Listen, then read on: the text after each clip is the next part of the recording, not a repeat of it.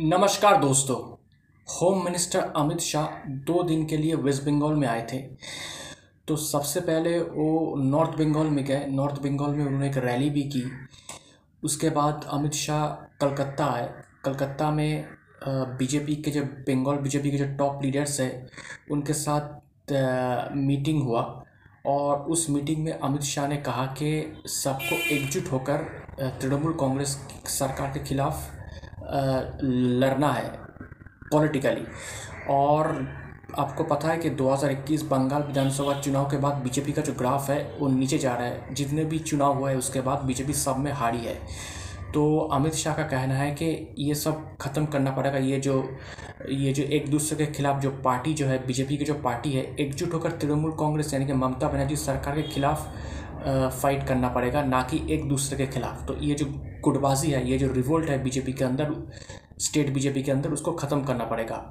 और एक बात और भी कही, क्योंकि बंगाल बीजेपी के लीडर्स बोलते हैं, बंगाल में लॉ एंड ऑर्डर सिचुएशन ख़राब है, इसलिए प्रेसिडेंट रूल हो जाना चाहिए बंगाल में। तो मुझे लगता है इस पर अमित शाह ने मना कर दिया है। अमित शाह का कहना है कि ये सरकार जो है, ममता बनर्जी सरकार जो है, एक डेमोक्रेटिकली इलेक्टेड सरकार है तो ऐसे हम किसी सरकार को गिरा नहीं सकते, हटा नहीं सकते।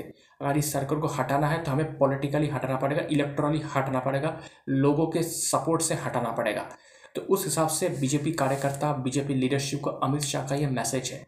इसके बीच एक घटना घटी बंगाल बीजेपी का जो युवा मोर्चा का एक कार्यकर्ता था, अर्जुन चौरासिया, उनकी मौत हो गई। और ये मौत को लेकर बहुत सारा सस्पेक्ट है, बहुत सारे कन्फ्यूशन है। तो तुरंत होम मिनिस्टर अमित शाह उनके घर चले गए और बोला कि ये एक पॉलिटिकली ये एक पॉलिटिकल मर्डर है और इसकी जाँच सीबीआई को देनी चाहिए क्योंकि स्टेट पुलिस पर कोई भरोसा नहीं है हमें। तो ये अमित शाह का कहना है, इस पर बहुत बवाल भी हुआ है। उसके बाद अमित शाह पहुँच गए विक्टोरिया मेमोरियल क्योंकि आपको पता है कि बंगाल में जो दुर्गा पूजा होता है, उसको इंटरनेशनली इंटरनेशनल रिकॉग्निशन मिला है यूनेस्को के द्वारा। तो उसके लिए सेंट्रल गवर्नमेंट का एक प्रोग्राम था विक्टोरिया मेमोरियल में। वहाँ अमित शाह ने पार्टिसिपेट किया और वहाँ सौरभ गांगुली जो बी के प्रेसिडेंट है, उनकी वाइफ है डोना गांगुली, जो एक डांसर भी है, उन्होंने वहाँ परफॉर्म भी किया। और उसके बाद जो मोट मोस्ट इंपॉर्टेंट बात यह है कि अमित शाह बी प्रेसिडेंट सौरभ गांगुली के घर चले गए डिनर करने। और अमित शाह अकेले नहीं गए। उनके साथ बंगाल बीजेपी का state president Sukanta Majumdar, leader of opposition in Bengal Suvendu Adhikari, Swapan Dasgupta, BJP member और Amit Malviya, BJP IT cell का जो हेड है, वो भी वहाँ पहुँच गए।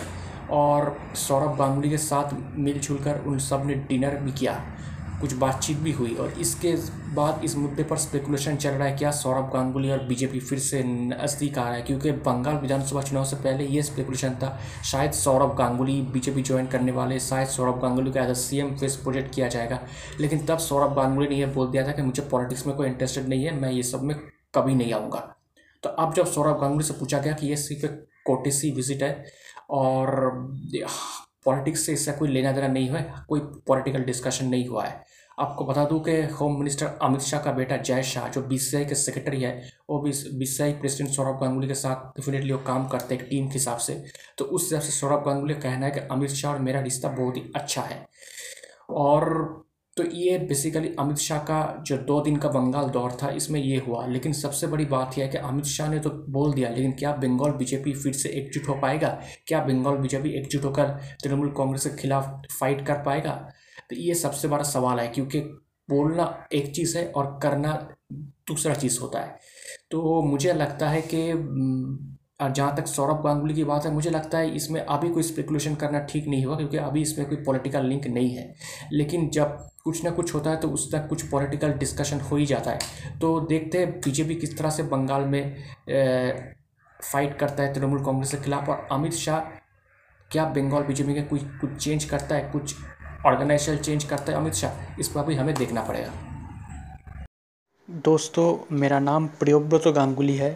मैं एक राजनीतिक विश्लेषक हूँ तो आपको मेरा पॉलिटिकल एनालिसिस कैसा लग रहा है?